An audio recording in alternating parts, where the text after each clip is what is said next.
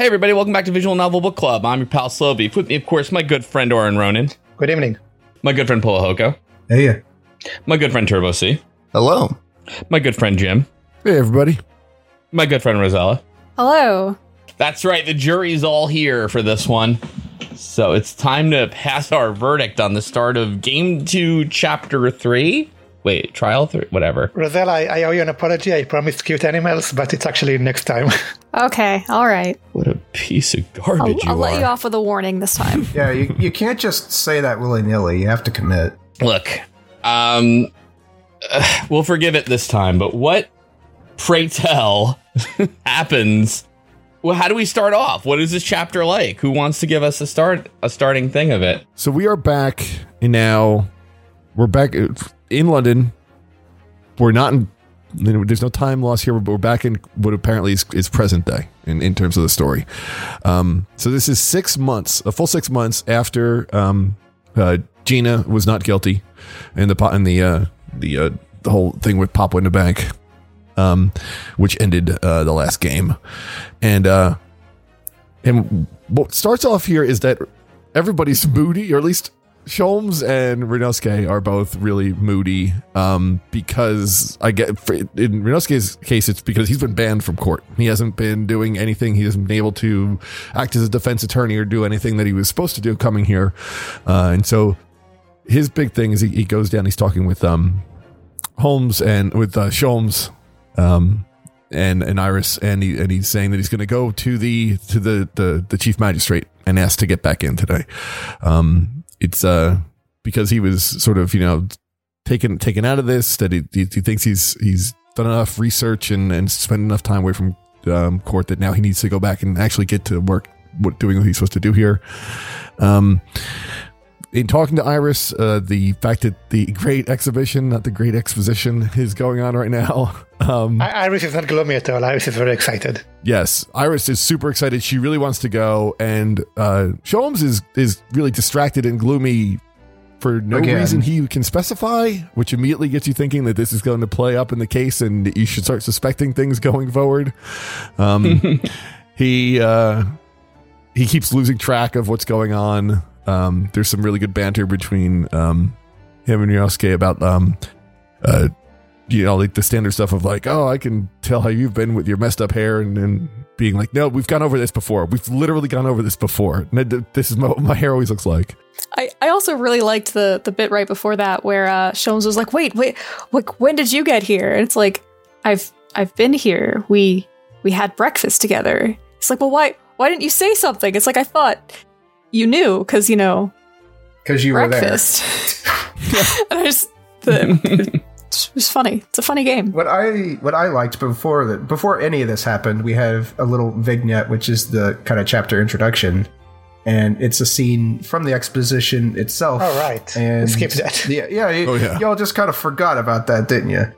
Um, but it's uh, kind of uh, weird looking scientist dude at the podium, and there's this huge compaction. And it, it's all voice acted and, and all, too. Yeah, it is fully voice acted. Um, and he's in front of this huge contraption, and he's saying that um, they're working on teleportation. That's their presentation for the Grand Exposition. So a man will enter the teleporter, get uh, mechanically, well, not mechanically, molecularly disassembled by electricity, which doesn't sound scary at all, and um, be beamed to another location where he will be reassembled, uh, good as new. And uh, the man there's a kind of a dapper looking guy in a white uh, suit and top hat there who gets into the machine. The scientist starts flipping a whole bunch of levers. Um, the machine starts smoking up and electricity's firing off and things are going wrong. And then there's this huge puff of smoke. And that's the that's how we start this chapter And he gets Mike TV'd. Took me a second. He does get Mike TV, though. You're absolutely right. I think Sholmes actually says that he's um, upset because he really wants to go to the Great Exhibition too, but he's on a secret case, so he can't go. Yeah. Mhm. And Iris points out that normally when he's uh, involved in, in some kind of deep case, he's happy, you know, because it's intriguing and it's something required. And in this case, though, for whatever reason, you know, he's not, you know, he's, he's gloomy. And normally he's only gloomy when he's bored. hmm Though he doesn't like this case, it seems like whatever it is. Yeah. But he, he does hand us a uh, a newspaper, and you know on the front of the newspaper it talks about the Great Exhibition. So naturally, we flip the newspaper over, uh, Mhm. and there is a uh, there's an article about uh, the the re- that's titled "The Reaper Attacked," and it says that it's got a picture of uh, you know Von Zieks and uh, an unnamed masked companion, and uh, and just says like you know they they were they were attacked uh, in an alley, and who knows how he's doing. And uh, there's also an article that says there's a lost cat, and I was very upset that I could not examine that further. Yes. Uh, did any of you read the articles that are readable in the close-up? I didn't. Because a couple, and they're pretty funny. I I only saw Lost Cat and I immediately blamed Oren for telling us that there would be happy cats. Yeah, there's like negative animals now. One that's lost. There is an article there about a woman in France who bought a glass eye and then sued the company because she couldn't see with it. and there's I think another one about people in um, bursting into fire or something. Uh, they're good. Look, look Oh, them yeah. up. That happens. Ball gowns do that. They're Yeah. very flammable and much larger than you think they are. Really? Yeah. No, Wow. this this was a I think I, I this might be apocryphal, but at the very least uh it is said that this was a, a real problem because like they got all the like fluffy tu- tulle and everything under it which lets in a lot of air, very easy to burn, but also like because the ball gowns have that cage that gets them all poofed out. Um Right. you're just your your awareness of your own body isn't right so you could stand too close to a fireplace and the whole dress would go up in flames I guess because the wire gets hot. I missed half of that story because I was googling the word apocryphal. But yeah, sorry. This makes me think that this that this might be like actual articles from the period that they copied. oh, could be. it, it's way better than just a uh, lorem ipsum When you think about it, those dresses, are like the teepee you make when you make when you're gonna start a fire. I mean, you just got Yeah. kindling, kindling, and it's and some air to come up underneath. it's really very well constructed if that's your goal Wh- What if your goal is to burst into flames? yeah what if that's your goal? What if that is in fact your goal? Then, well, you know. I, I guess follow your dreams. i mean generally you don't want you to burst into flames but sometimes you do want things to burst into flames Listen, general by the way, Visual Novel Book Club does endorse following your dreams, but not if they cause you to be burned. Yeah, You can look up self immolation. and, and then don't do it Probably don't look that up though. no, don't actually look that up. I mean, viewer discretion advised on that one. it's it's pretty self-explanatory, let's be real. I mean, general warning: don't do anything that we ever tell you to do ever. Especially not on the internet. Good lord. Yeah. No, don't ever do anything on the internet. Just as a rule, don't do anything on the internet. ever. yeah, just look at it. L- look what happened to us. Yeah, it's a cautionary Safari tale. rules for the internet. Look, but don't engage. Ooh, all right. All right. All right. All right. All right. All right. What were- we were talking about apocryphal things? so lord von Zieks uh, is is in the hospital because he's because he was attacked Well, it doesn't say he's in the hospital, just that he was attacked. And we, Oh. asked, we, we asked Jones about it, and he says that this actually happens often because all the criminals think that he's actually killing people who got away, and so they're trying to attack him. So this isn't the first Right. time this had happened. Uh, but Jones has no idea if uh, um, Van Zieks is, is okay or not, and says that we should ask um, uh, what's his name? Uh, Maelstrom. Uh, Gregson. uh, yeah and oh, Maelstrom, yeah. Maelstrom. Sorry. Um, you know, also, I think because I think we ask Holmes this at this point, but this is like the first time, that, like at least that we've seen that like Ryunosuke goes like, is it possible like that Van Von Zieks is doing this? You know, like act like he's the Reaper and he's, you know what I mean? Like, because it's just like a like a foregone conclusion from my part, you know, or not foregone conclusion, but like the most obvious thing. But like it never, he never like Ryunosuke never seems to just ask that until now, and then Holmes kind of says, "No, no, no, like we all thought that too." Where you know, but I don't, we don't, it, it can't possibly be him, you know? Apparently, he's got alibis for this stuff. Yeah, Um, but also, Holmes acts a little weird when when um, you know you ask him, you know, how, what's Von Zieks' condition. He's like, how could I possibly know that? And it's like, why do you need to emphasize that? So, so yeah, so now we have two reasons to uh to go see Mael Stronghart. I keep just wanting to call him Maelstrom, and that's that's the pun. That's not his name. Um, and we we take Iris with us, which is questionable, but it's fine. She wants to go to the exhibition, and she wants us to take her, to take her there when, when we're done with our business. Yeah, like as long as you're going out, I'll come with you, I guess. Uh, she has a very cute out, new outfit too. Yeah, what's a little more questionable is the outfit that makes her look like Mickey Mouse. Um. So yeah. So I've been doing a thing for trophies, by the way, where I've been trying to do things a little out of order. Now that I know that that's kind of way to do it, but I did go straight to Maelstrom here. I think. I think you kind of have to almost. Like they don't let you go to the exhibition for sure. I noticed. Yeah. Because I think you got to, you have to present him. Yeah, you do have to present him something to advance it. Yeah. Or we're kind of like, listen. Um. He he says something like he's he's kind of busy because he's getting ready to prepare when we get there, like the um the uh like for like forensic science symposium or something like that. Right, because that's going to be the future of criminal investigation. Yeah, it's kind of an extension of the great exhibition that they're holding next month, uh, where people, for, forensic scientists from around the world, are, go- are going to come to London and hold a symposium about it. That's for forensic science expo. Yeah. I don't know if we've mentioned it before, but the great ex- exposition actually, uh, exhibition actually did exist. Yeah. Um, but it's 50 years earlier than Yeah. it's set here. Yeah, it, it's a little, it doesn't really fit with the. Yeah. And and they didn't have a crystal tower, they had a crystal palace. So, little slight changes. Uh, so yeah, so so we ask, um, uh, what's his name again? Stronghart. Uh, Yeah, uh, to let us work again. Um, and he ends up agreeing, but he also brings up Kazuma's mission again, and this time it seems like he really does know what it's all about. Yeah, for sure. He's like, it almost seems like because we're not totally sure what it is. He's like, yeah, all right, you can you can be a lawyer again. You know what I mean? Almost like. Like maybe there's a problem if we had known what it was. Like I, I still feel like whatever his whatever Kazuma's mission is, Stronghart doesn't like it, is the impression I've gotten, you know? Yeah. Or he's kind of glad we don't know or we're not sure like what it could be. Yeah, he knows what it is, and he is not. He he would have needed to thwart it if if we had been, you know, really focused on it. But Yeah. we don't seem to know anything, so we're not a threat. And so he he lets us have a case.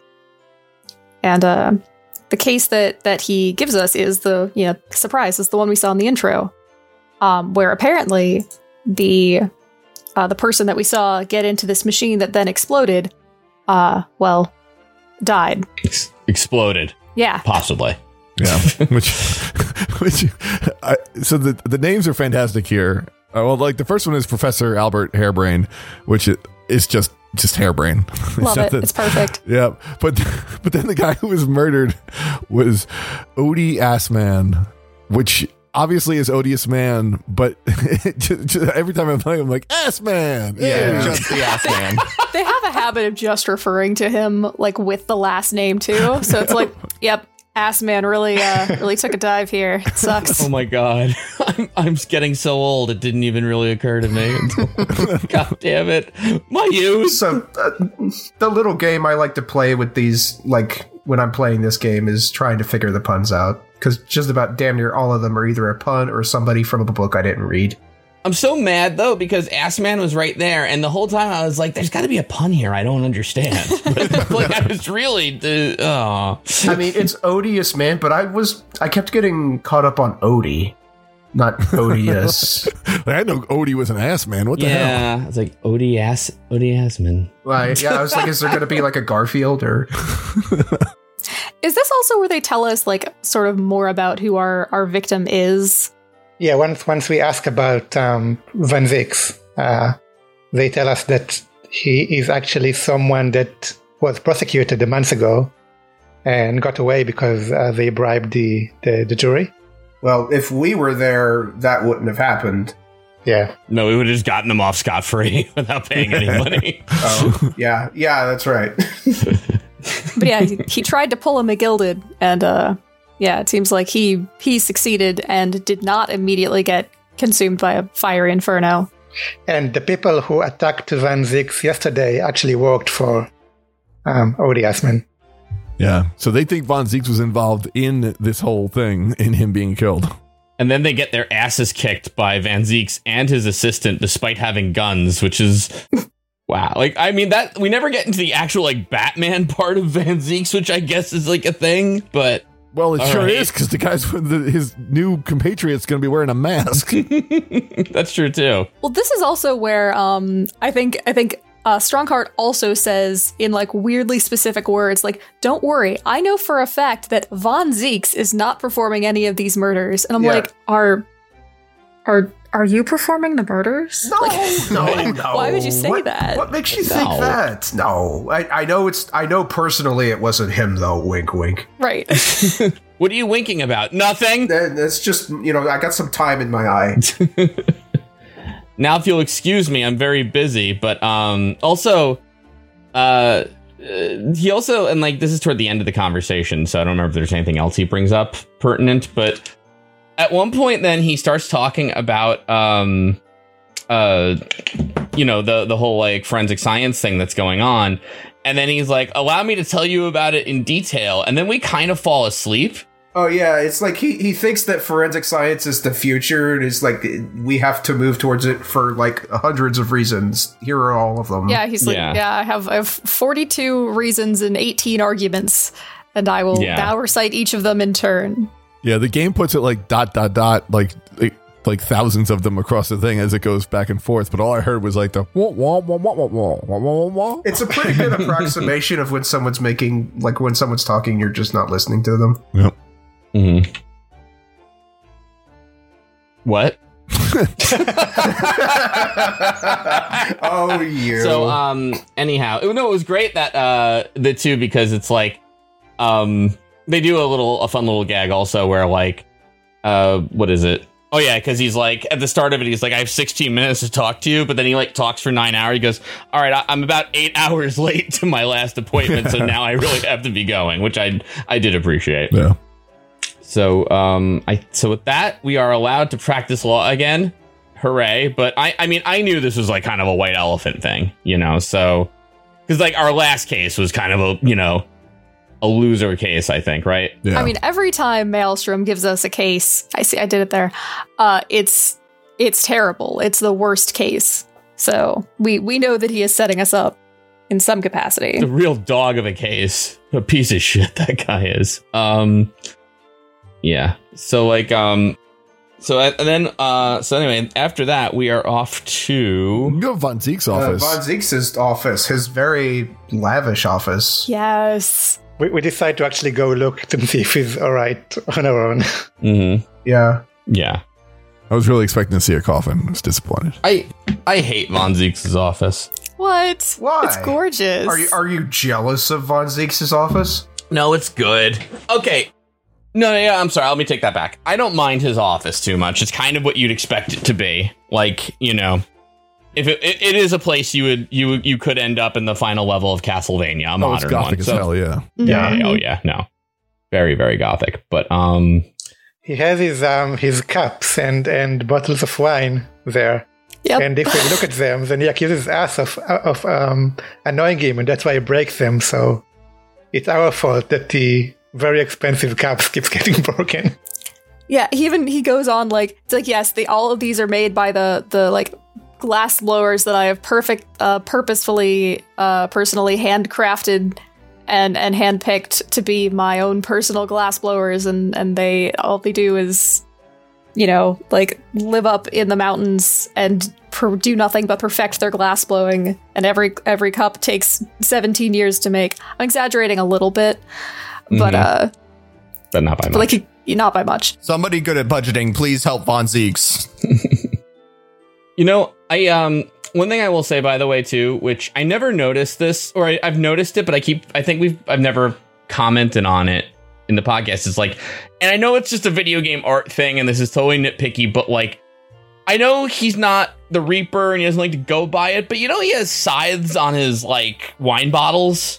Like, did you notice that? Didn't notice that. Yeah, well, he mentions it though, doesn't he? Oh, does he? I didn't. I forgot that part. Well, he doesn't mention the wine bottles, but but if you bring up to him in, in conversation um, that uh, I think that the you show him, you ask him the Reaper's identity, and he'll talk about the fact that like, you know, I don't have anything to do with it, and then Oh, he's like, right. but. I we we did notice crime dropping when all the criminals thought I was murdering them, so we kind of we lean into yeah. this. Yeah, Yeah, no, that's right. I do remember that now. Yeah. You know, he's like, Um, the masked apprentice is also in this room, sitting in the corner. that's too bugged. Yeah, because because he has him do like these weird, like almost hazing kind of like you know tasks. Like I don't know, just like all right, you got to study this, but don't speak while you do it. You know, well, he's not allowed to speak. Um, right? He's not allowed to speak, though. Though they, he, he mentioned that it's um, Mael Strong- Stronghart who um, told him that he can't speak and can't leave the office, and so it's not coming Must from a Van mask. It's coming. It's coming from Stronghart. Von Zieks is just the all game for this weirdness. Uh, I think um, I think Riadoski even says that he looks a little bit familiar, and like I'm I'm trying to run Well, through. when we look at him, they're also sitting in that Japanese way with like the legs folded down, right? I think they are sitting on a cushion on the floor. But they're also they they're the way they're drawn. It, they appear to be pretty tall.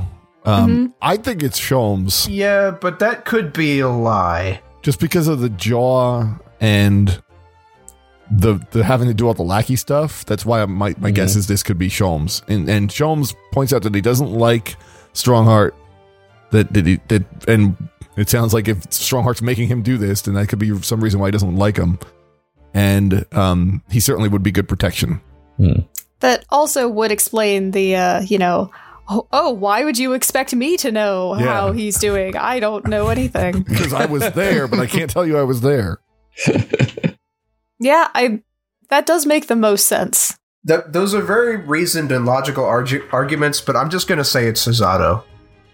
I think it's Hosonaga. I was waiting for you to say it's Kazuma. he's back from dead. I know it. He's back. There's there's also a like 12 foot tall portrait uh, that Von Zieks insists is not of him, but I don't believe him. Yeah. It's kind of amazing. Yeah, yeah. Although I think I think we do know who who's who who is it by by now, right? By the end of I the, think the they- reading. I have a theory. Yes. Oh, wait. They start hinting, Uh, but didn't they say that, like, uh, well, I don't know. Maybe I shouldn't say it. Within the reading that we did for this one, within the first trial part. I mean, they, they mentioned another member of the Van Zieks family. Uh, yeah. oh yeah, in, yeah, in the yeah. ring Well, that we did, and I I just assumed that that's that's who that portrait is of. I say Oh yeah, the portrait. No, he does. He he. Cl- I. He claims it's it's someone like his dad or something. I don't remember, but Yeah, like Van Van Zieks is like part of royalty. Um, yeah, no. Uh, the what was I gonna say? Van Zieks doesn't want to talk to us though, right? Because he like knows 'cause he that hates us. we're. Yeah, well, no, because he's like, you know, you're the you, we're going against each other in court tomorrow. It's not. It's rude, actually, for you to have come here. Well, he's actually surprised. He doesn't know that he's going to be us defending. He's surprised when we tell him. Oh, okay, yeah, never mind. Um, but he does reveal that um, Professor Harebrayne, uh, he, he knows him. Uh, Mm-hmm. he was uh, his friend in, in college, Yep. and they apparently were actually friends. They got along. And this, I think, too, this is like where like Ryunosuke is kind of like, you had friends, you know, that kind of thing. yeah. Which is, which is like, come on, you must know people can change, you know, whatever. He was also like so like they were they were like super goth back then or like what? I just though I, I don't know. It's like I'm not a huge fan of like this bit in a way because it's like it's a it's laid on a little thick because Ryunosuke like it happens more often later in the chapter two where he's just like, wait a minute, friends with Barok von Zieks, and then like "Eek, eek, eek," like rubbing his eyes like what what, what? you know. And- like all right, like we get it. He's weird now, but still, you know. Anyway, but I can't believe it either. Um.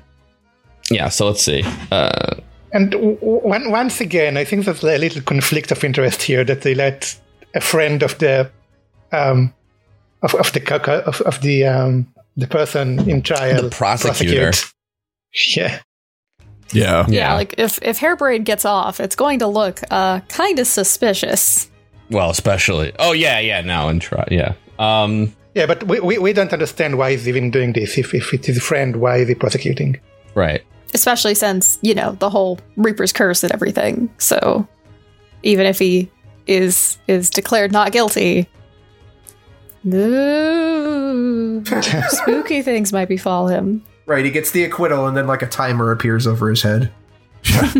Although, as we have brought up, I think this is the first time it gets brought up that that now two people have survived. Well, one of them fled the country. To be fair, Yeah. But uh Gene Lestrade's still there, and, and you know, not, and, and apparently not dead yet. So, well, so maybe the curse is broken or something. Maybe it's like Final Destination, or each movie they have like some kind of weird way of getting out of it. you know.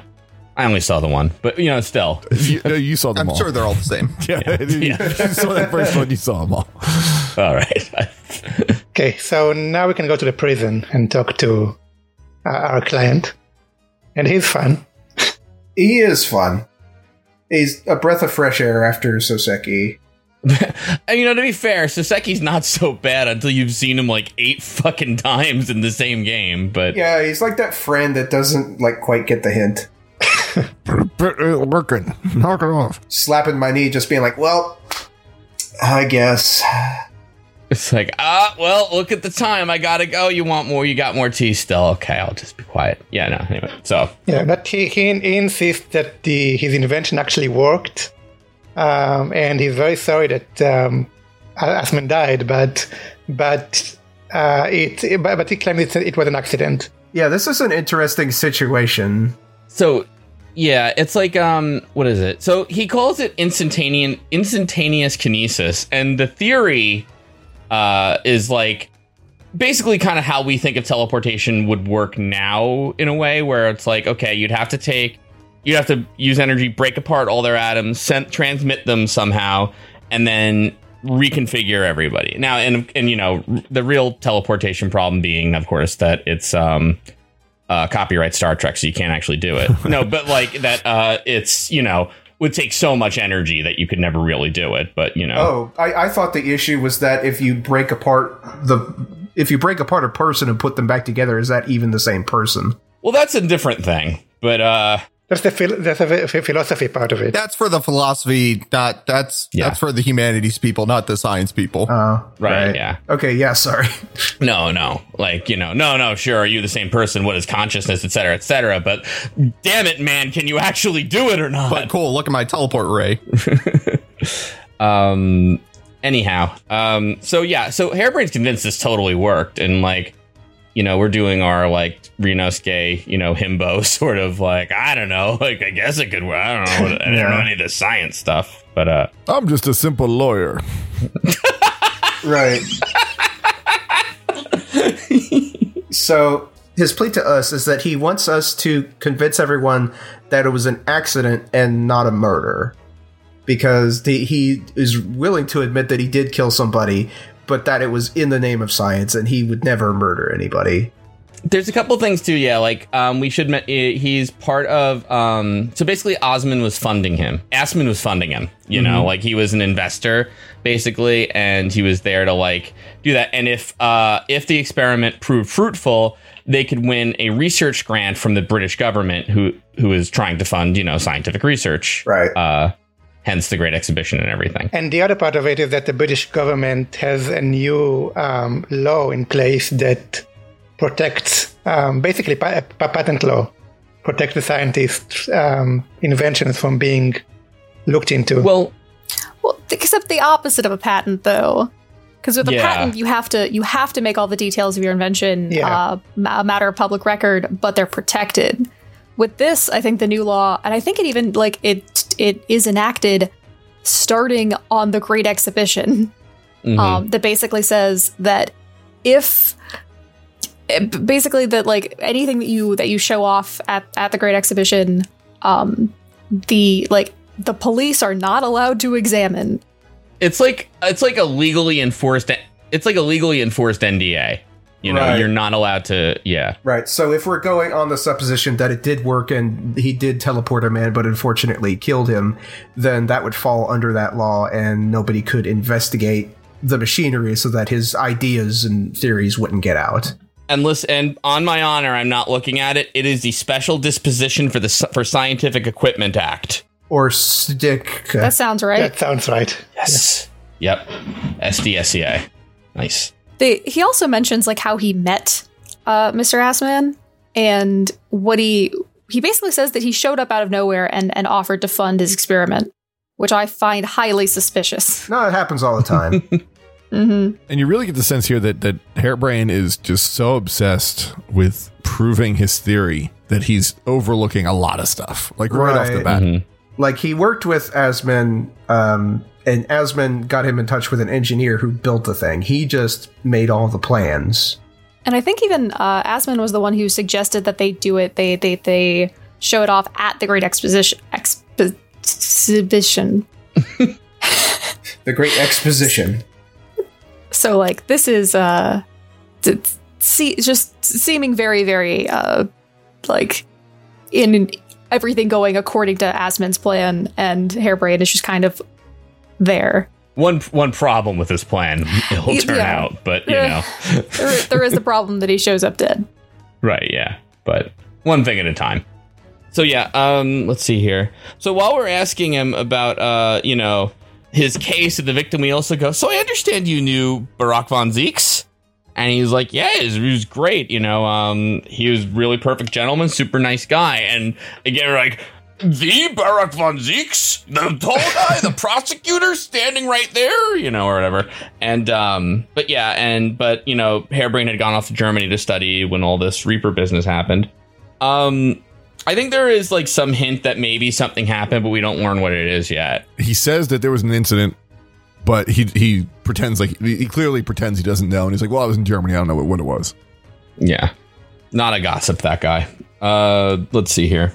So then, uh, another thing now we can finally do is get to the great exhibition, but um, sadly everything is roped off, and you know y- y- because of you know the explosion and whatever, you know.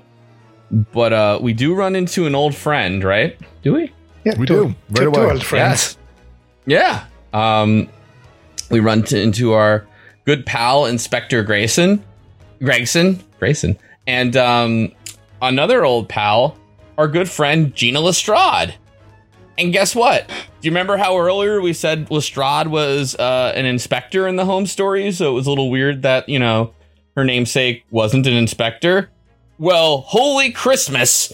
Gina decides she wants to be a detective, and she's under Gregson's, uh, you know, mentorship. Yeah, she decided that the the name Inspector Lestrade just had a good ring to it, Mm-hmm. so Wink, she wink. decided to go with it. Yep. So now we we know a little bit more about that. And uh, I, I'm still unsure of how they decided that she should work for Co- Scotland Yard, but They they actually mentioned it because Shol- Sholmes um, put his good word on her. Uh, it it implied that he, he blackmailed um, Gregson into making her. oh, okay. right. Yeah. She has like a badge which like seems fake too. Like she shines it a lot, you know, She- and and it's like seems like not quite right. So, um, we um, how's it go? Like we're we get we talk to her basically at the bottom of the stage and him at the top when they kind of separate, you know, so you can like examine like the base where everything was with and talk to Gina about that, but then you have to you go up to the actual machine itself to talk to Gregson. This is mainly about collecting evidence. They don't actually Yeah. Yeah. tell you all that much when you talk to them. Right. Very annoyingly, though, and I don't know if anyone else encountered this. If you examine the stairs to the ex- experimentation stage, you go up there. Mm-hmm. I could never figure out how to get back down. I had to like leave the whole area. me- me neither. I, I had to, I had to leave Yeah. to somewhere else and go back. Yeah. Are you just like stuck there? Yeah, unless you leave and come back. Ryunosuke is afraid of heights, so he doesn't want to look down. Yeah, there's stuff you have to find at the base, and you can't unless you unless you do that before you go upstairs. Unless you leave and come back.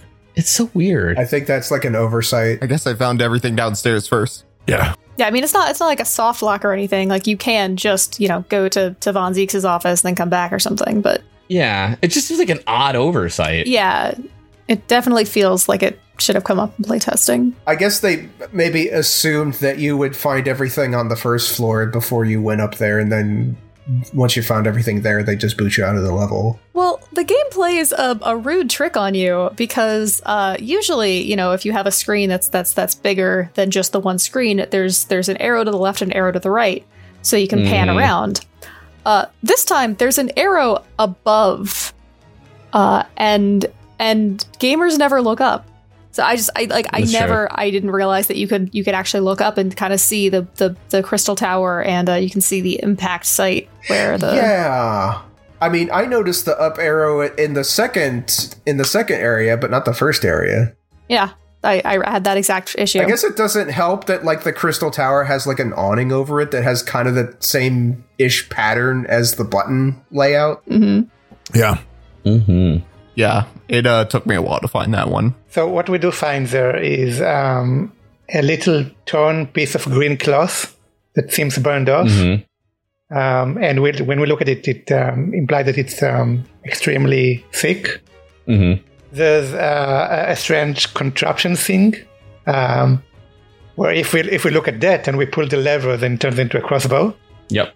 Um, and I think on the platform we find a screwdriver if we look at it, but we, we don't get to keep it. No, Gregson immediately takes it away.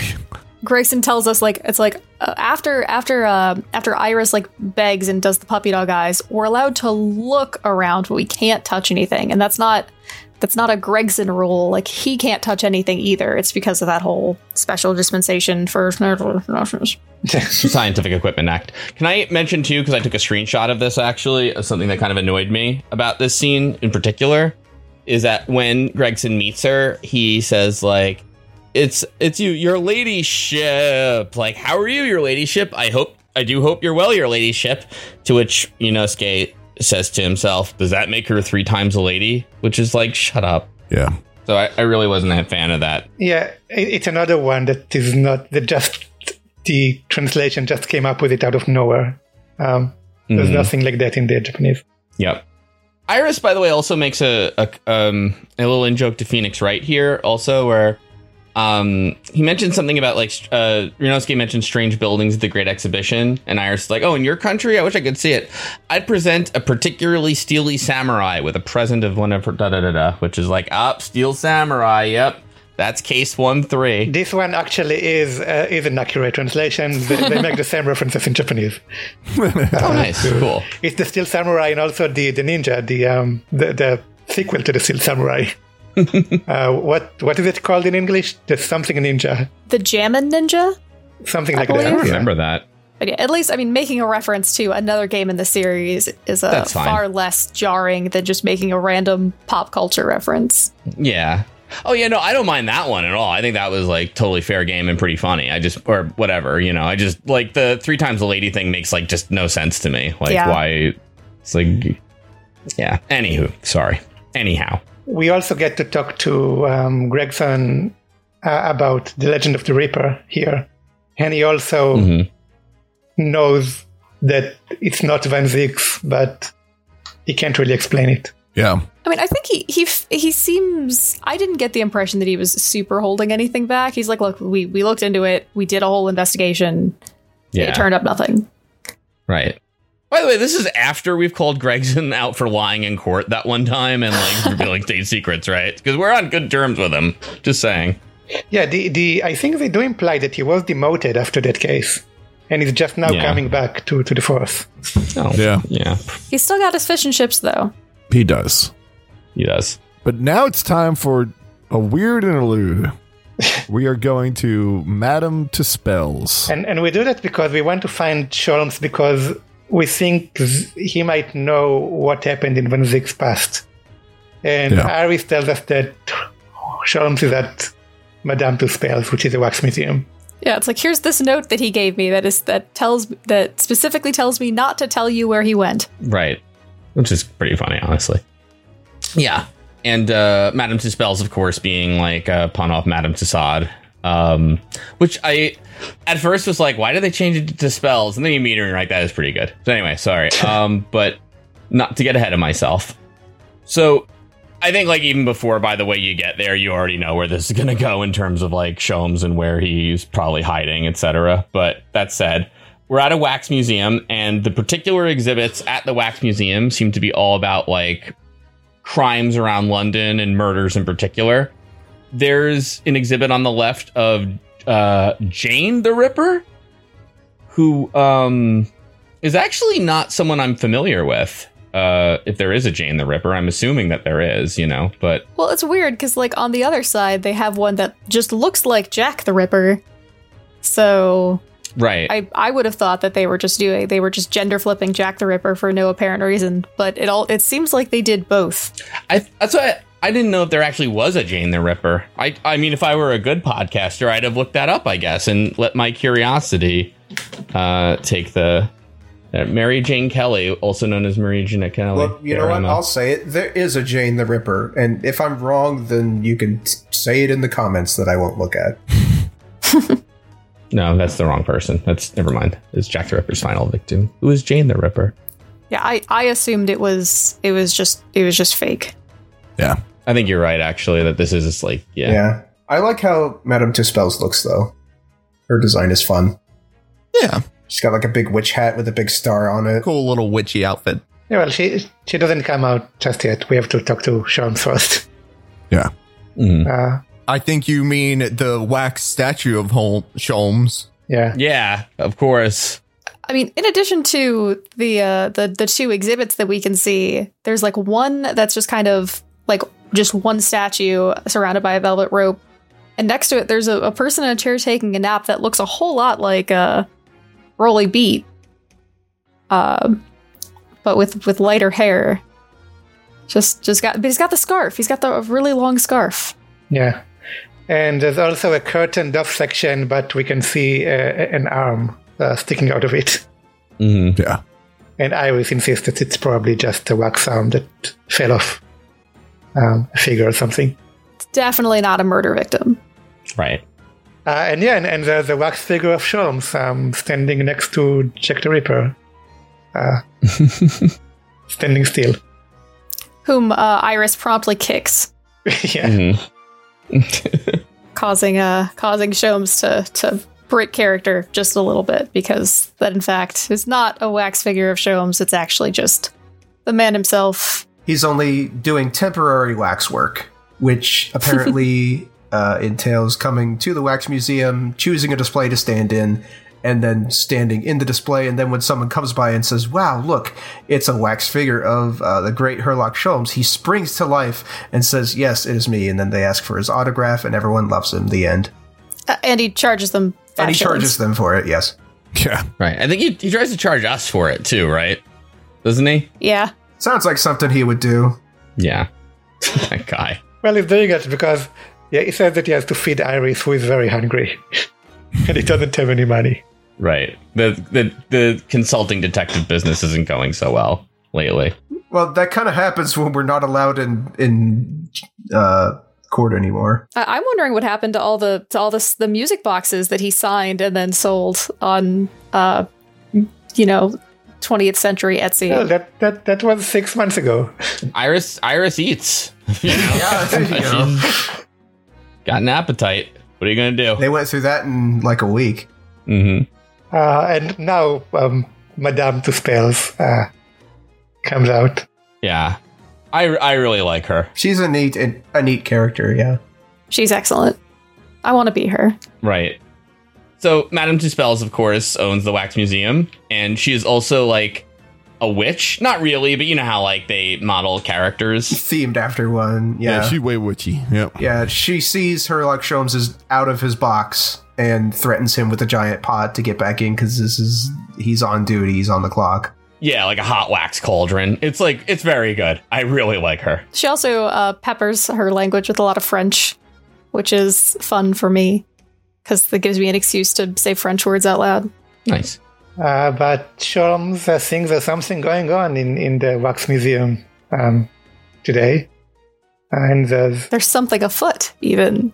Mm-hmm. and he's uh, going to uh, deduce what it is for us. That's right. Because yes, for for a low, low price, Madam Tusspells can get the uh, logic and reasoning spectacular. And um, let's see.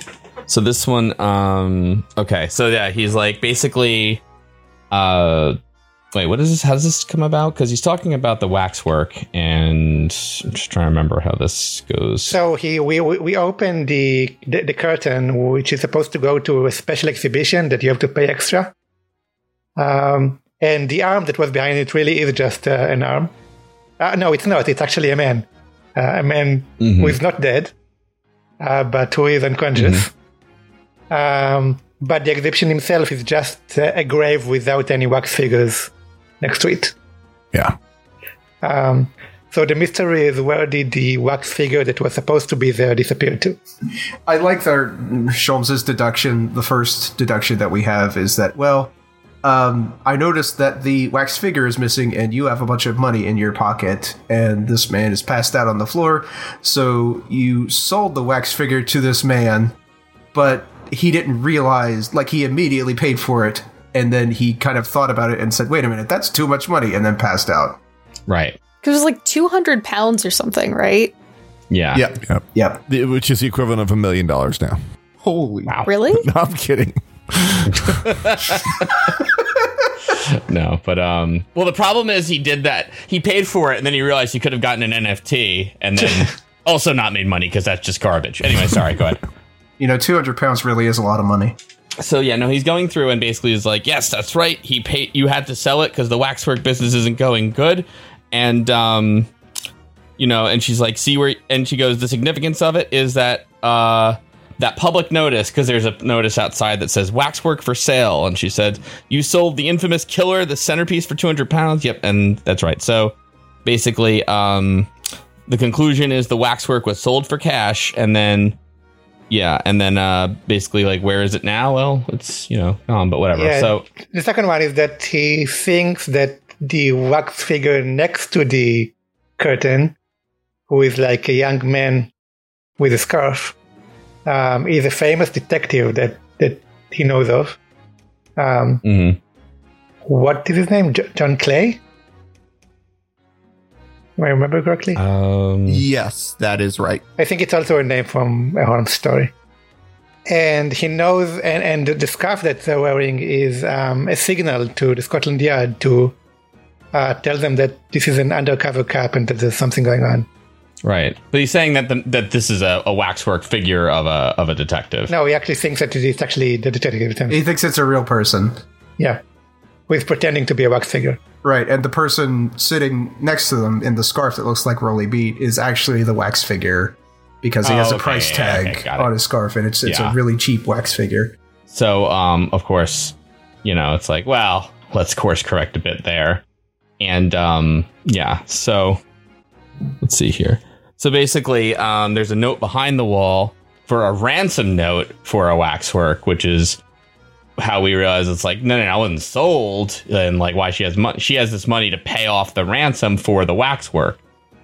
And, um, so yeah, and then like uh if we examine the hand of the oh yeah, there's like a hand, like a waxwork hand in her back in like her back pocket or behind the Well, dresser. no, she's she's got her hand behind. She's wearing a cloak, and her one hand is behind her, and she's got her left hand like clutching the cloak, and the, and the right hand behind her. But the wax hand that she's holding, that's poking out the back, is another left hand. that's right. Yeah, that's right. Yeah, so what she did was, yeah, was hit the unconscious man with, with the wax hand. And that's why. Right, because some customers are apparently rowdy and they feel the need to take souvenirs from the waxwork museum. So it's, he was he was trying to take the, that wax arm, and apparently she took it back and then thwacked him over the head with it. By the way, worth mentioning, Ryunosuke is very, very afraid of wax of the wax museum. It's like "M- m- m- murderers, like it's like a Scooby Doo thing. But Right. anyway, so like you know, But this is just one small part of the wax museum. They have like normal stuff too. right? Which is how it still is. They do still have this historical room of murderers, which was apparently popular at the time, and and and they've got all the celebrities in other sections. Why are the wax museums always people? And something else that they they sort of uh, go out of the way to mention is that Madame Tussauds, like this wax museum thing, it's apparently a family business. They've been doing it for generations, and they their wax sculptures are said to be incredibly realistic, almost indistinguishable from like an actual person. And um, they said that like some of the famous people, particularly some of the ones that were executed, like they were there at the time making this the waxwork sculpture.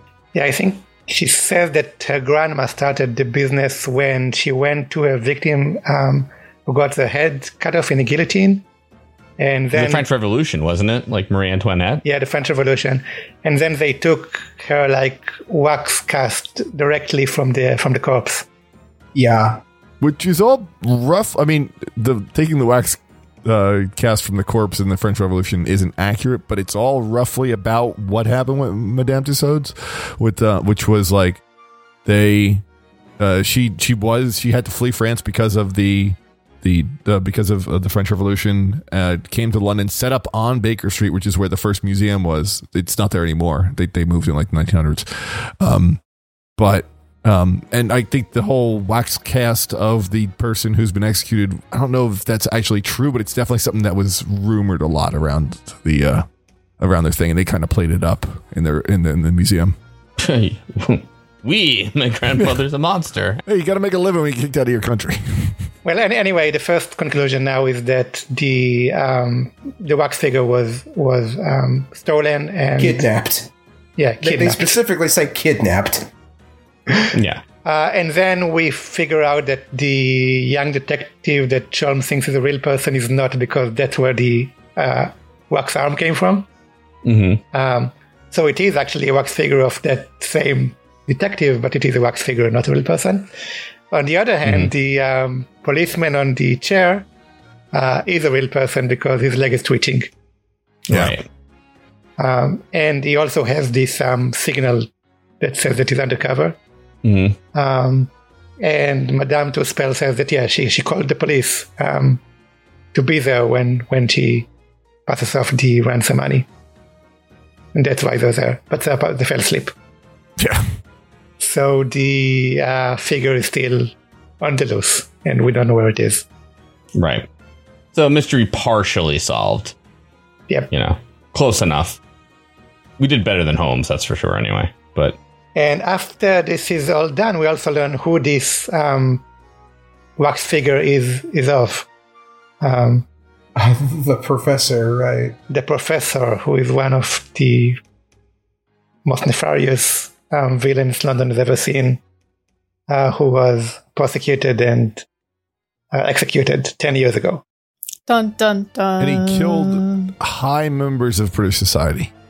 So he has killed people who were respected, even members of royalty, including um, Van Zieks' uh, brother. And that's the incident that got him to become uh, a prosecutor. Do do we explicitly state that? Yeah, it, I, I, think it's, it's, I think we just did. Anyway. It's in this reading, but I don't know if it's a. It, I think it is here. Yeah. Somebody said it. Yeah. Because yeah, it is. It is ten years ago. It's spooky. But yeah. Ten years ago is, is, a, is a number that came came up before too. It keeps yeah. popping in there, yep. But we, we get a tiny scene um, that Ryunosuke is not there for, so I don't know why the camera is. Oh yeah, this is so interesting. But yeah, we just get like a, a little scene between uh, Von Zieks and Harebrayne in the trial where they just kind of talk familiarly, and it's like, yeah, I'm going to be prosecuting you tomorrow, and you know, I wouldn't I wouldn't entrust uh, the prosecution of my friend to anyone else and they're they're just very you know cordial. And my only my only problem with this scene is that i really really wanted Harebrayne to call him barry. I wanted that so bad. Because they, they, they were really they were just really friendly. I'm just like oh man just i just want you to call him barry. By the way, this might be really cliche, but did anyone else give Harebrayne a mental voice of Otacon, or was that just me? he does kind of look like Otacon. He does sort of have that, yeah. It's just every time, especially in the trial, like I kept hearing it in my head. It wouldn't stop, but you know, anyhow. Well, we heard him talking in the like initial cutscene, so that was sort of what I stuck with. Yeah. Oh, gotcha. Didn't he sound a little bit like him anyway? Yeah, a little bit. Yeah, he had that uh, nerd voice. Yeah. So I have I have the art book to this game, um, mm-hmm. and uh, it has like comments from the character designer.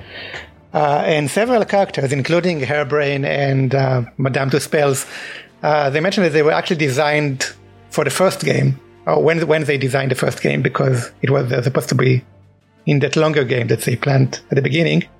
Um, so Harebrayne was actually, and, and there's actually like early designs. He was supposed to be like a boy genius, um, like a ten-year-old uh, genius scientist. Uh, and then when they designed the, the second game, they changed him into like an old acquaintance of Van Zieks and ma- made him older. Mhm. But that's interesting. Making him a uh, making him a boy genius would explain why he's so dang uh, credulous. yeah. He's very easy to mislead. I feel. Yeah. Mhm. But they're very cute sketches, so I, I can I can take a photo and, and show you the sketches later. Nice. Um, So now it's time for the trial. Yes. Yeah. That's right. And we have uh, an entire new um, group of jurors this time. Oh yeah. which are mostly like it's like English anime. it's like what?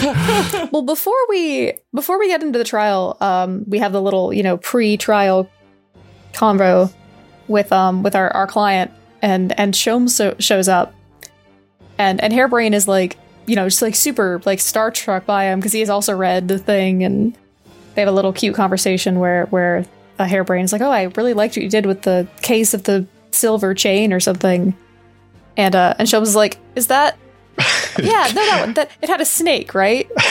that's right. That's right. Definitely had a snake. I'm positive. Um, but like then like he, Sholmes takes us aside. He's like, "Look, I just want to tell you factually, teleportation is not real." like, which I almost fig- I almost feel as like the game designers Yep. like being like, "Look, like I understand that with like you know." suspension of disbelief we you know we're not you're not necessarily sure where to draw the line uh spirit channeling is real but yeah. Right. uh, but teleportation is not. I feel like they picked the wrong person to have us tell this, though. Like Schultz is possibly the least reliable of them so far. well, that's what they they, they bring. That's what they also have Iris tell you too. Yeah, the Iris is much better. Yep. And uh, well, we'll we'll get to that. But if we're going to talk about the jury members, one of them also says that. yep. And then Shu Takumi comes out and says, "Oh, sorry, good." The juror members we have this time are interesting. Like they're Mm-hmm. all very clearly defined based on, you know, you one look at them, you can tell what they're all about. There's like a showgirl. There's like a, a magician with his cards and hat. There's like the old cop from the wax museum. eating corn. Yeah, that's what I was about to say. Then, then there's just a girl eating corn, and she's just all about corn. Like she loves corn. Like, she's it's the- eating corn right now, and she's doing the little, the like little typewriter gag thing with eating uh, a cob of corn. Love that noise. It makes a ding when she gets to the end of the line. I thought like corn was kind of an American treat, personally. You know, more than anything, just because there's so much fucking corn in the country and all that. I don't know. Follow Leader was a good album, man. I, I'll stand by that. Uh, it's all right. Yeah. I mean, she likes corn, but she also has a candy on her vest, so I don't know. Well, the, the last the last person is the sleeping policeman from the wax museum. Yeah. Yeah. Like it's like our last juror always has to be somebody that's like either senile or asleep or something. Hard of hearing. Yeah. Hard of the- the- hearing. This person is not paying attention at all. hmm It's like when they randomly select. Well, it, this can't be random. Come the fuck on. Yo, come on. What, what was your first hint? this one also has guns, and when he wakes up, he's like pulling them and waving them around. I mean, it's just the start of the law, you know, system. So whatever, you know. yeah. Yeah. When the uh, when the, the the scientist guy from the Royal Academy or whatever, like when he when he's doing his little introduction, he's like, "Yes, I'm I'm a very important scientist, and by the way, I would like you to know that teleportation isn't real." Like it's just the first thing out of his mouth. Like he's got his beakers there and his little badges and stuff. That's also how I introduce myself, just by stating a fact about The physics. teleportation. Yeah, I'm Turbo, and teleportation is not real. I, I introduced myself specifically by disproving teleportation or just announcing that it's not real, you know. Well, anywho, look. Um, all right. So listen, Greg's Harebrayne and Gregson gave up, come up for testimony, right? Yep. and um, basically they're saying, okay, look, Greg, you know, the the corpse that went crashing through the crystal tower had a broken neck. Harebrayne's like, Harebrayne thinks like I made a minor miscalculation in the angle of the beam projection, Uh, and Gregson also reveals that in postmortem, there's another injury, a, a, a stab wound in his chest. You know, so the victim was so basically they're contending the victim was stabbed, the body got teleported too high, fell in its bird cage through the crystal tower. Because basically, like the way this works is he steps into a bird like a cage, and then the whole thing gets teleported. Is the idea, you know? Yeah, so the, the, the accident was supposed to be not that the the, the guy exploded, but that the explosion like uh, changed the angle of the of the beam, which got him to materialize too high, and then he fell down and broke his neck. So that that's what her brain thinks happened. Do, do we clarify in what order those uh, those injuries happened? Because like he was No. stabbed and he broke his neck. Yeah, I, I think we just say they happened both around the time of death. Yeah. Right. Yep. Yeah, and the, the prosecution says that because there was also a stab wound, um, that had to happen before the teleportation. Um, with, and and uh, Harebrayne was the only one on the stage, so he's the only one who could have done it. Yep. Right. And then what you, what you turn out is that um, that if you if you Gregson will eventually say if you if you push him on it that the, oh we have the the murder uh, weapon, which is that screwdriver we found before. Right. And it's it's like the handle of it is kind of like paired to make the letter A. Yeah. And I think like Harebrayne's kind of like, oh Andrew, you found him. And you're like, what? And he's like, that's my screwdriver, Andrew. Which is like, oh, And he mentioned that he that's his uh his flathead and the Phillips head is like Michael or something like that. right. I don't know why that bugged me, but it did. Uh, I can tell you why. It's because you you figured you'd name him Philip, but you can't shape a handle into the letter P. How did they make the M? Uh, through science. I mean, it's just a really wide, you know, like. I mean, M would rip be better to make than P. for Phillips. Well, no, because if you're, you know, because you can get a grip on the screwdriver then with the little jut of the P, you know. But you want to rotate it when you have a jut and you rotate it. Well, you know where this is. We're getting too far in the weeds. When you rotate a jut, it's going to make it awkward. But um, yeah. So anyway, we um. So the weird thing is that so if you if you you push on this that the um that they think that uh that okay wait a second so if where we where we found this right we found this uh, you remember that you found this screwdriver on the original uh stage so if he had been stabbed on the stage and the weapon had been pulled out uh because at first he's like you know there should have been a bunch of blood if he had stabbed them on stage. And if and there's no blood right? So then it nothing had happened there but the weapon was found there. So it should have you know should have been pulled out. And so i think if you push back on gregson do you push back on gregson to be like oh we found it here. So yeah clearly you know this didn't happen. Which clearly exonerates Harebrayne. The entire thing about that that yeah that you couldn't you c- it couldn't have been teleported because yeah because it's made of metal. yeah but then Harebrayne comes in. Yeah Harebrayne undermines the argument that you're making. So he goes in there and he sabotages your defense just so he could point out that his calculations weren't wrong. Again we find this case where Harebrayne is so desperate to have his stuff be right that he will literally sacrifice his own freedom. Like this this this is a guy who is obsessed with this I, I, I like that part on this. This is I I really like this about Harebrayne too because when you know we point out the the screwdriver and all that, he's like, "Don't worry, it's not an inconsistency." Yeah. i just need to do more math And like it's funny because even like Van Van Zieks didn't have like a counter for that, and we're like, oh my gosh, wait, we might win this early because he even he doesn't have anything. But Va- then yeah, Harebrayne's like, oh hold it, I can explain that. You know, Right. But then we go into that protect, presents an inconsistency because uh, if the theory is that metal won't be teleported, which that's kind of why this the bird cage that they got into was made entirely out of wood. Um, Mhm. Then you know, on the picture of the body, he has a pair of uh, metal rimmed glasses, which, if that's the case, then the glasses would have been left there and not gone with him. Yeah, and at this point, we are only cross-examining Harebrayne because he's the only person that sort of is he's presenting opt- obstacles for for what we're trying to do here. So the whole time we're trying to undermine what he's saying as he's undermining our arguments. right? Which is uh, that's, that seems kind of new, right? For like a Phoenix. It really is. It is. and It, it makes this case interesting. It, it's an interesting situation, yeah. yeah, it's very neat. I, I'm I'm kind of a fan, honestly. Yeah, it's just neat to have somebody that has accepted that they have killed a person, but by accident, but is willing to be punished for that in order to, you know, basically save their life's work. Yeah, no, it's interesting too because he's like, to be fair, he's also just like, look, I did that, you know, I did this accidentally. I'm willing to pay for my crime. I just didn't murder him. I didn't do it on purpose, you know, which is like, it's, you know, I don't know, good, good for you, Harebrayne, I guess, owning up to your manslaughter, whatever. Um, I'm like, I don't think we ever actually like we don't really find a suitable answer to that. Harebrayne just kind of like freaks out. The prosecution goes, "Look, we we have a new witness, so we're just gonna we're just gonna call them." Yeah. let's just move on. Yeah, it's just like, all right, that's um, Which it's kind of weird coming from the cases in the last game where it's like anytime uh Herlock Sholmes has like an invention that like solves the case, everyone's like, well, no, we can't admit that. That's gobbledygook. That's, you know, that's untested, purely conjecture. And then we have somebody up on the stand who says that his machine teleported somebody, but not metal, except in this instance where it did teleport metal. And everyone's just like, okay, yeah, that makes sense. You're, you're the scientists, not us.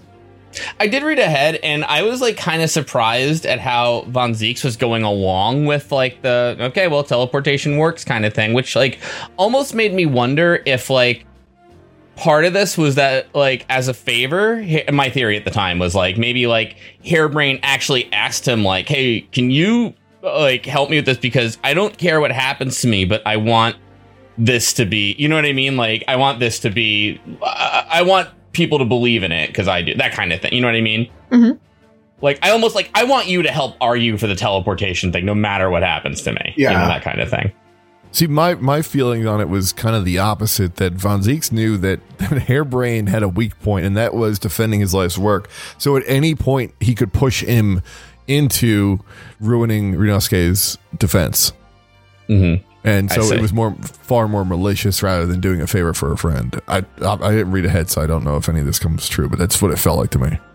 well i'm gonna spoil it for you right now no i'm kidding um but yeah Uh, did we all read to the end of this trial, though? Yes.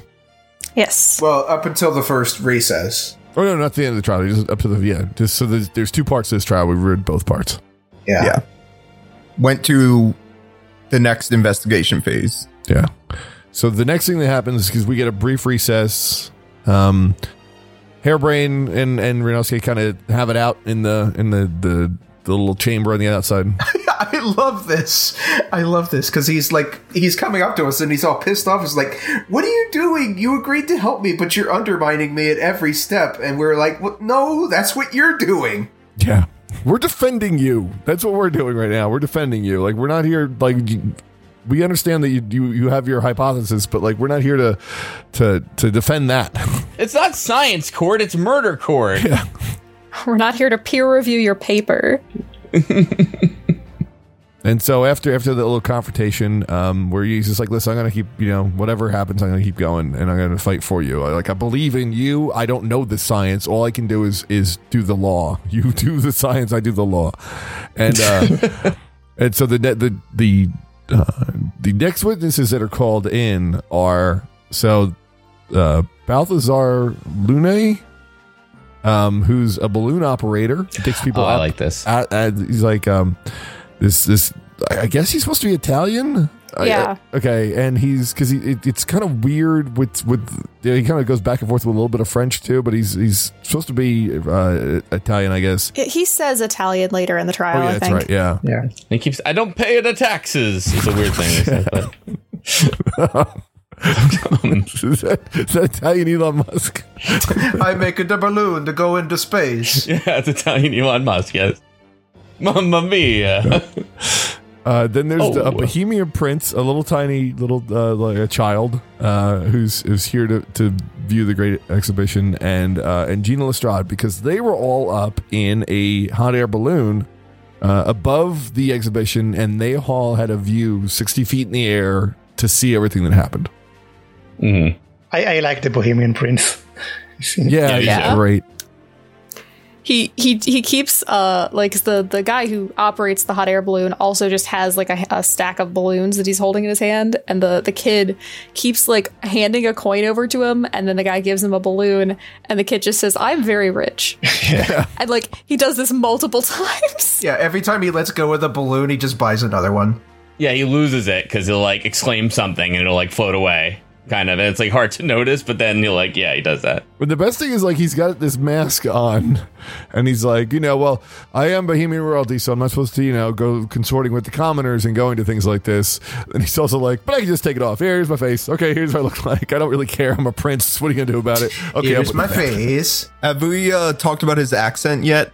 Because it's uh, it's very like a Augustus Gloop, stereotypical, yeah, stereotypical like, you know, oh, what is that? Yes. Well, at, at some point in the trial, he like starts crying, and they spell it like you know Y W A A H, and they put they put umlauts over all the A's. That was very funny.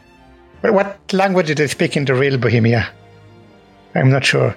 I don't know. I thought it was Czech, but I, I guess it's it's part of. I, I don't know. Yeah. I see. If only we were connected to something that could look this up very easily. Yeah, I was trying to look up his name, but I didn't. I don't know. I didn't want to Yeah, like check. you know because he has he has like a funny name that is like it's four names in one. I know one of them is like Ornstein and Smough Yeah. or something. No, it's Ormstein. It's just Ormstein. Yeah, it's not. Yeah, it's it's not a total Dark Souls. it's wilhelm something wilhelm gottsreich sigismund ormstein Yeah, Ormstein. Ormstein, by the way. yeah. Yes, not and no no smo to be found I think the fact that he's a Bohemian prince is a, another reference to Sherlock Holmes, but Oh yeah, the scandal in Bohemia is pretty much uh, von Ormstein is is um, and Sigismund and all that. That's from a scandal in Bohemia because he's a he's a grand duke who's involved in an affair uh, in London and is, who's not to be some, uh, you know getting involved with with common English women. It's um so yeah, it's like straight from that. This is the G-rated version of a kid in balloons. Yeah. I don't think this kid is involved with uh, with an English woman.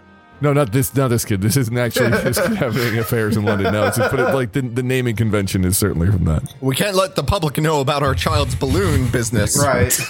I have also been paying the whores with this money. well, no, the affair is like he he buys a balloon from like another vendor. I, I also imagine him speaking like the that kid from The Simpsons, whose name I can't think of. But anyway, Uter. Uter, thank you. Yeah, Yep. he's good. Yeah. The other thing I like is that Gina is thrilled to be here, like giving Yeah. testimony and, and not being prosecuted for anything. but she's just enjoying herself. But also, they, they keep putting her on the stand and she keeps lying. why, why would you recall her as a witness? She can't. She can't keep getting away with it. It's just habit at this point. Um, yeah, so anyway, what, what we basically are going to establish here is that, uh, so they were up there, they see the smoke, and they they hear a bang, and then they hear a second bang. So they hear, they hear two bangs. Um, mhm. uh, they hear, and she mentioned that there was like a fireball out of nowhere, and then, uh, I guess Guts is is what is like the, the kid's name if we're gonna shorten it, and he uh he s- says he saw a green balloon in the sky, and this is like this. First off, Gene is like there was no gene, uh, green balloon, and uh, Lune is like, well, I, I'm I run this show. I have all the balloons in the sky. All my balloons were there, and they didn't. There was no green balloon, and it, it certainly was was uh, not a green balloon that was was damaged because uh, when we present the the, poli- the piece of the green cloth, which uh, Lune says is that that's balloon material, like with the rubber on the outside. Yeah, but it is green, and all of his balloons are blue with like, like a jagged. zigzag Yeah, pattern. red and blue stripes. Yeah. And by the way, the ones that uh, the kids buying from him are also that that stripe, which is a neat little detail I liked. Yeah, Right, yeah. Yep.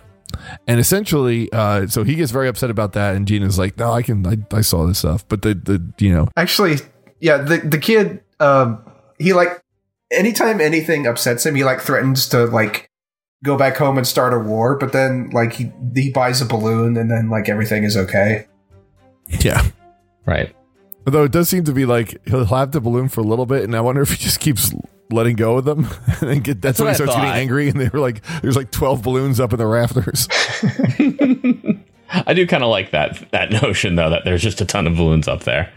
Um, but you know, I, I assumed yeah he was like he was letting them all go, and we like never really get to see it. Yeah. So he insists that he saw the green balloon, and then the judge is like, "Well, if you insist that you saw it, do you have any evidence to prove it?" And he's like, "What? What is this evidence?" And the judge has to like give an example, and he's like, "Oh, I have that." Um, and he pulls out a camera and says that he took a picture of the green balloon.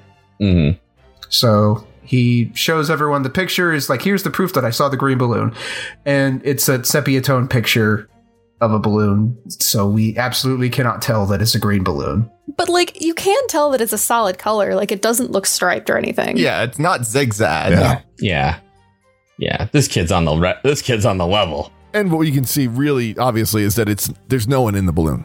So the balloon's empty and the like the, the basket's empty in the hot air balloon. Yeah, and, and and the balloon person said that all of his balloons were up in the air with customers in them. So that's how Yep. we know it's not one of his. Yeah. Yeah, there was like a three hour line. Like they were they were going at absolute maximum capacity. So, so yeah, somebody he like correctly points out somebody would have died, and I think people would notice that if my balloons failed, which they wouldn't because they don't. Thank you. Have a balloon kid, you know. So, um, so yeah. Uh, what is it? Um, something else. Oh, uh, but th- another thing is that like very also clearly present in the photo is this like this streak of light where like something is clearly like sailing through the air. You know? Yeah, at first they all think it's like a trick of light or like a sunbeam that the photo caught. But um Goddamn God rays again. yeah. Yeah. Jeez. But then I think they to explain this bit we have to go back a bit to where Lune explains how like that there's two different kind of balloons that uh Mhm. like how they fly, which I didn't actually know this. I think when Zieks explains this, I think I think Lune doesn't actually know how his balloons work. Yeah. But i- in any case, it's explained that there are two types. One is like a hot air balloon, which is probably what most people are thinking of, where it's like a, a, a kind of a stove underneath the balloon that fills it with hot air and that makes it fly. But also there are gas balloons, which I didn't know, which are like a mixture of uh, gases that are lighter than air, and depending on like the mixture, you can have it go higher or lower, have it be more volatile or less vol- volatile. And um, if something were to pierce a gas balloon, then it would be volatile enough to make it explode. Or any any like spark of static electricity or anything in that area would make it blow up, which is why nobody's allowed smoking on those things. In fact, um, old dirigibles, you used to have to wear these like plastic things on your shoes, you know, Oh, for so that you wouldn't yeah. cause. Yeah. Oh, really? Yeah. And you know how I know that? Because there is a set of young adult Indiana Jones books, which the first six were by this one guy who was really good. And the seventh was Indiana Jones and the Sky Pirates. And it was fucking awful. And it was Oh, all about dirigibles. And there was like no adventure in it whatsoever. And at one point, Indiana Jones uses his whip to catch somebody who's falling out of the dirigible. And I couldn't stand it. But anyway, sorry, go. How can Indiana Jones and the Sky Pirates not have enough adventure? Yeah, that sounds like an amazing Right? story. No, it's not. Indiana Jones and the Sky Pirates doesn't deliver. Like, is he just doing his taxes in that story or what? It's like ridiculous. Like he's like, well, really? Is that how zeppelins work? Yes, Mister Doctor Jones. Here's how they work. And it's like he's a professor. He knows. Anyway, sorry. The professor of archaeology. I mean, uh, granted, still, but I don't want to hear about him like learning about balloons. it's not Phoenix Wright. God damn it, it's Indiana Jones. Anyway, So yeah, so if you, you you point out that that that, that white line that was in the that was in the photo, and then if you go and examine the crossbow, if you haven't already found the the part of it, the the the pull on the contraption that turns it into a crossbow, um, you can basically you know piece together that wait a second, somebody down on the bottom could have had a crossbow and could have shot a flaming arrow up there, or just shot something up there that would would have caused the the thing to explode. But then, of course, Harebrayne can't allow this. He can't make this whole thing turn out to be uh, what he calls it a conjuring trick or something like that. Um, So he has to push back on, on, on this. And uh, Yeah, I, I, I like how, how when we are figuring all this out, this was kind of a magic trick, and the cage was inside a balloon, which exploded and then dropped into the tower. Uh, Van Zieks is kind of leading us along, trying to point us in the right direct direction. and just gives us an ultimatum. Yeah, and just gets us to that point, and then it's just like, okay, well, you got to- two options here. So, uh, so, so, so I, I don't agree that Van Zieks is hostile here. I think he's really trying to. He knows kind of what happened, but he's trying.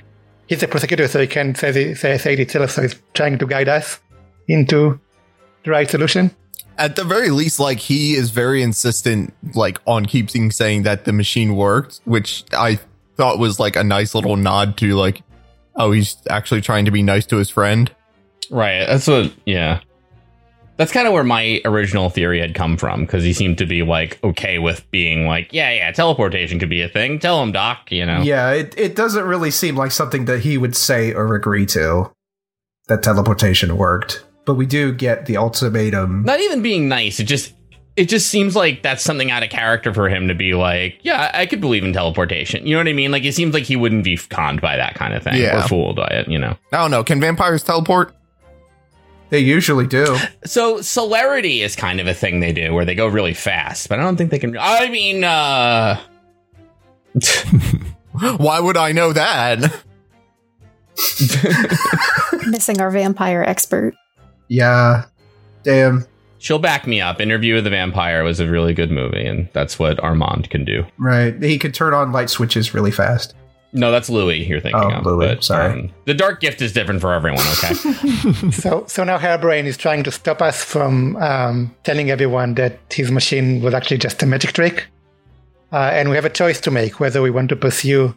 And it's a difficult choice. Yeah, Yeah. So, I mean, in Von Zieks is very clear. Um, in one path, the device will be protected under the new law, and in the other path, it will not. the Special Dispensation for Scientific Equipment Act. Yeah, or S discs. But um, it's I actually had a little trouble with this one. well, it doesn't matter what you cho- what you choose. I, I, I had a feeling that it doesn't matter, but it, it was like it's still kind of like mm, that's that's a hard decision. I can't send the guy to not for me. I'm like I can't send this dude to jail just because he doesn't understand like the whole teleport magic trick. I mean, come on. Yeah, what it came down to for me was just the fact that uh, that that Phoenix Wright is about well, Ace Attorney is about the pursuit of the truth, and one of these would be pursuing the truth, and one of them would be obscuring it. What what got to me was I saw the movie The Prestige, so I already knew how this was going to go down more or less. But what what gets to me is like Harebrayne is on the on the stand once it gets to this point, and he's like freaking the fuck out and saying, "Look, I did it. I did the murder. I stabbed him. Just please, just don't. I'll, I'll take the fall. Call it a murder. Do whatever you want to do." I just don't want my machine to get investigated and all my secrets to get out. Or he doesn't want to admit that he might have been duped and his machine doesn't work Or yeah, he doesn't want to admit that his hypothesis is wrong. Yeah. because he, he really believed until now, at least, that his his experiment worked. what a what a loser. But now to, to help us deal with this conundrum, you know, because either way, if you choose Conjuring Trick, I think I chose Conjuring Trick just because it fit. But I mean, if yeah, you- I- I chose you it. choose, You're, you're going to get to the same point. But to help you deal with this, an old friend shows up, and it's Susato. Because oh yeah, oh, it's Kazuma. He's back from the dead. Hooray. we knew it. Zombie Kazuma. No, but Susato greets you with um, the ultimate PDA, the Susato takedown, um, for for reasons I can't really understand. She just really missed us. Yeah, that's the only way she knows how to say hello. It's just how she says hello. Yeah. She has a problem with yeah being a friend with friendship. So it's just a really elaborate handshake. um, but so so after uh, so after she pops in, is just like you know you gotta you gotta keep going and, and you're, gonna get through this, and I'm here for you now. Um, but we're not gonna talk about where I was till till later. um, uh, Harebrayne finally sort of breaks down and is just like, okay, well. I was here's the person that was I, you know I had this all built to to specifications that I laid out and, and I was supplied with an engineer named Enoch Drebber, um, which is an, a, famous Holmes reference. This is from um, a study in Scarlet. Um, Enoch Drebber is one of the, the quote unquote villains in that one, um, but in this world, this person is extremely famous to magicians and scientists because apparently he's both or at least he's he's a con man who presents um, magic tricks as science. Um, and so the immediately the, the the scientific guy is like, oh, he has a reputation on the jury, and the the magician on the jury is like, oh yeah, he's got a bad reputation with us too. Um, and that that he is he is well known for pulling off these kind of tricks and trying to pass them off as real science. Um, and so everybody was like, "Oh, we got you know the, now we got to find this guy." Um, and Harebrayne now, I guess, probably really from hearing this is just completely like, "Well, okay, I, you know what? I can't keep this up. If this person, if this person who I trusted and shouldn't have trusted is this well known." Then yeah, you can examine the machine. Uh, We're gonna keep, you know, I can't defend this anymore. Um, Mhm. and so now the the prosecution, you know, von Zieks is responsible for for finding this person, this engineer, and and bringing him in. So we get the uh, the this is um a recess for the trial. It's over for the day. Yep. So good stuff so far, huh? I like this one. Yeah, I like a lot. I think this is it's very plot intensive and it serves sort of you know the story really well. Um, while also managing to introduce interesting characters. So Yeah. looking forward to the end of this one. Yep, yep. You have any theories on where it's going? Obviously, I won't. I can't comment, but I I think that um, that Mr. Asman uh, set this entire thing up uh, purposefully, did everything to try to fake his own death to escape the Reaper's curse. hmm. So I I I think he is not actually dead, and I'm not hundred percent sure who is. See, I was going to go with the opposite. That we're not really the opposite. Agreeing with you that he set it up to fake his own curse, but his associates uh, did you know did the old double cross ah, and ended up using the instead instead of the opposite of putting the fake Asman in the in the um you know the person who's going to end up in the balloon and the real Asman behind everything. uh, They switched it up. I would ask you actually. Does because so I, I I made a joke about seeing the movie Prestige, The Prestige, but they actually do go over the magician's teleporting trick, you know, which It's like a I good don't know, movie. It is. I really liked it. Um, I would recommend. It's uh it's a good Chris Nolan joint. Um, but but as everybody know, everybody knows how that works. That trick. Well, in that movie, it works certain ways. There are several ways to do it in real life. Well, I only know the one from that movie, That, that, that movie had twins in it, right? which is that you get Nikolai Tesla to build you. Oh, what? that movie had twins in it, right? It, no, the well, yeah, the, the point of the um the thing was uh you get like a you get a double. That's like someone who looks like you. You need to have two people for that. Yeah, I, I think I think most actual teleportation tricks um, are not instantaneous for one thing, and they don't involve doubles actually in in real life. Whoa, what, Oren Ronan the magician? How well, how do they how do they work? What do you? depending on the actual trick. But you, you usually don't get like instantaneous um, teleportation. Usually, like cover something and then it takes like a couple of seconds or e- enough time to get to the other place in some other way.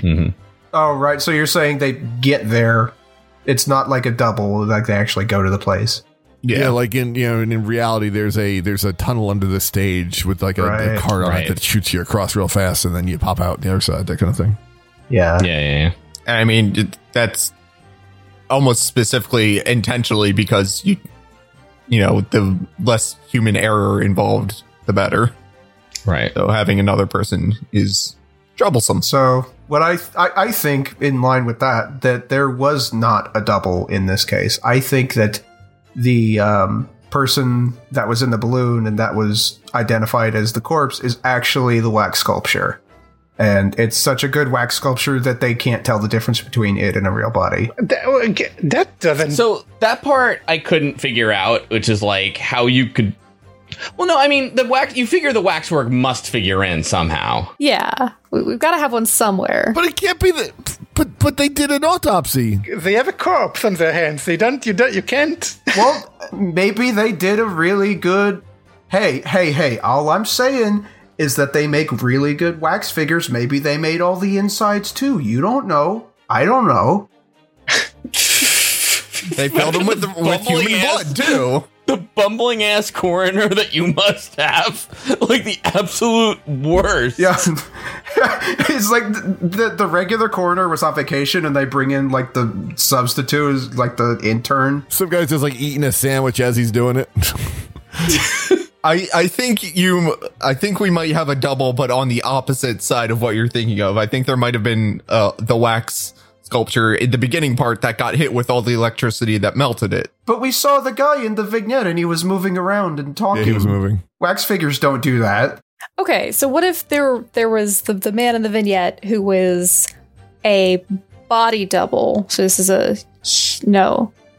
This was the the real the real ass man who was there and talking, and then at the last second, there's a platform under the stage. They swip him. They switch him out with a a, a wax figure that gets exploded, and then we murder a body double, and that's the person that we uh, that's the body that we found uh, that that dropped out of a balloon onto the crystal tower. Are we sure that we're not a wax figure? Who's we in this scenario? Uh, Ry- Ryunosuke. Slow beef. I'm sure he's not. Well, you've read ahead. You would you would you would lose one of those five star things in the upper right for saying that. I just want you to know. Can I say, like, when this originally happened, like really early on in the case, I was, you know, predicting what the, uh, the, how the teleportation actually works because teleportation isn't real. Uh, hi, my name is Turbo. Um, but, uh, I, you know, as soon as we found the, the crossbow, I'm like, okay, Harebrayne just made a really big crossbow to fling this guy across to the, uh, like Wiley Coyote. Yeah. I, I, and yeah, that's what made the big hole in the Crystal Palace window. I was really thinking it was going to be some kind of catapult thing too. Like, That would be so nobody, awesome. nobody noticed the guy flinging his corpse, like ragdolling across the, the whole thing. I love too. He'd be like, "It's accidental murder." I don't know how. I just The angle was myself, like, off. you idiot! It's not. That's beyond criminal negligence. Well, he was supposed to launch a wax figure to show it worked, but he accidentally launched a real person. Science has no casualties, slow beef. Barok's like, I have to get you the worst defense attorney I know to get you up. no, get a mistrial. Yeah.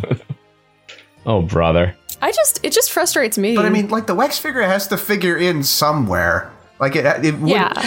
they wouldn't have us go to the wax museum if it just didn't figure at all. But no, it just frustrates me that like as things are right now, we like the one person who could not have committed the the the crime of like shooting the, the crossbow is our client. So it's like I really feel like our client's in the clear here, but the game uh but you know, we still haven't answered anything, so we have to keep investigating. Well, we also we also know who shot the crossbow because they did tell us that it was uh, in in October. Right, but yeah, but like it I guess it could have been like on his behalf or something. Yeah. I don't know, just we we we have a solid alibi. Well, I mean, the argument could be made that, like, look, maybe, uh, maybe he was pissed off at the balloon company or whatever. They could still make the argument that it has nothing to do with the case until we figure it out. What if the wax figures just actually have nothing to do with the case and, you know, one of the developers went to Madame Tussauds and was just like, hey, I think this is cool and I should reference it in my game. That's a hell of a fucking red herring. It's like, you got to animate a character just to throw people off the scent. Exactly, right? Maybe it's relevant to a later case in the game. I wouldn't see it coming, that's for sure. It is the way that they introduced us to the professor character who is probably going to be important. Oh, Yeah. Wait, I want to I want to talk briefly. I know we're like a little on time, but like I want very briefly. So Moriarty is known as Professor Moriarty, right? Correct. Yeah. Yeah. That, that was my instant first thought. Well, like what um what uh, sorry. Uh what um like what's what's his deal actually? He's a criminal mastermind. He runs all the criminals in like he's he's like the guy who's like orchestrating all these different plots and plans. All the the criminal underworld reports to him. He's not like a straight up murderer. Yeah, he's like the the brains of the whole thing.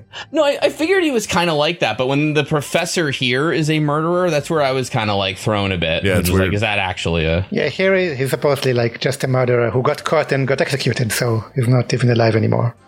gotcha? But yeah, I had the same thought when I heard the name. There is a, uh, like, Moriarty's second in command who is like, uh, I think he's like almost like a sniper person. So Yeah. maybe this is, uh, the crossbow is a reference to him. Les Moriarty? is that Les Moriarty? Moriarty second in command. Sorry. I got it. Repeated the joke just to, to make sure we heard it. That's that's where I lose one of those things in the upper right. Yeah. All right. Is there anything else we got? I think that's it. We'll see. We'll see where it goes next time. Yeah, so uh, Slavish, because you read ahead, you know how long it all is. Should we read to the end of the chapter? You think that's too long, or I think it's long, to be honest with you. Um, it's going to be like roughly one and a half to twice as long as this reading. So yeah, we should probably do. So tell tell us where you think is, is a good stopping point. Well, the, the, my only my only uh, worry is that we would have to break up if we broke up all the chapters into like three parts from here on out. You know, that is a little long. You know, that's like eight more weeks of podcast. You know, I, I think this case is longer than the next two, though. Oddly. Yeah, we could just make it for this one. Yeah, I think if I remember correctly, I hope I hope this isn't too much of a spoiler, but I think the very last case is all trial, no, no investigation. you're close. It does look like I'm looking at a walkthrough that has only the con- like table of contents, and you're mostly right that yeah, it does. In fact, both of you are. This looks like the longest case. Um, so. Well, that's interesting. Anyway, so here's so here. Okay, I think investigation part two is meaty enough that it can be his own thing, and then after that trial, and then yeah. So this this I do think it's it's enough that investigation part two will, will last you a bit. Surprisingly, like I think you can do the trial in one shot in the end of the chapter. Maybe it's a little long, but investigation it's a long investigation. Yeah, I'm just looking at it spoiler free, and there's a lot of Mhm. points of stuff you have to do here. it's great. Anyway, so yeah, Okay, cool. so So just investigation for next week. D- does this one have a cute animal in it? Yeah, so you can confirm that there is a cute animal, right? yes, this one has a cute animal in it. Okay, well, I'll, I'll take it your word for it because you know for sure. Yeah, no, hundred percent cute animal. Don't trust that guy. that guy. Okay, so investigation for next week. So long, folks. Farewell. Elementary.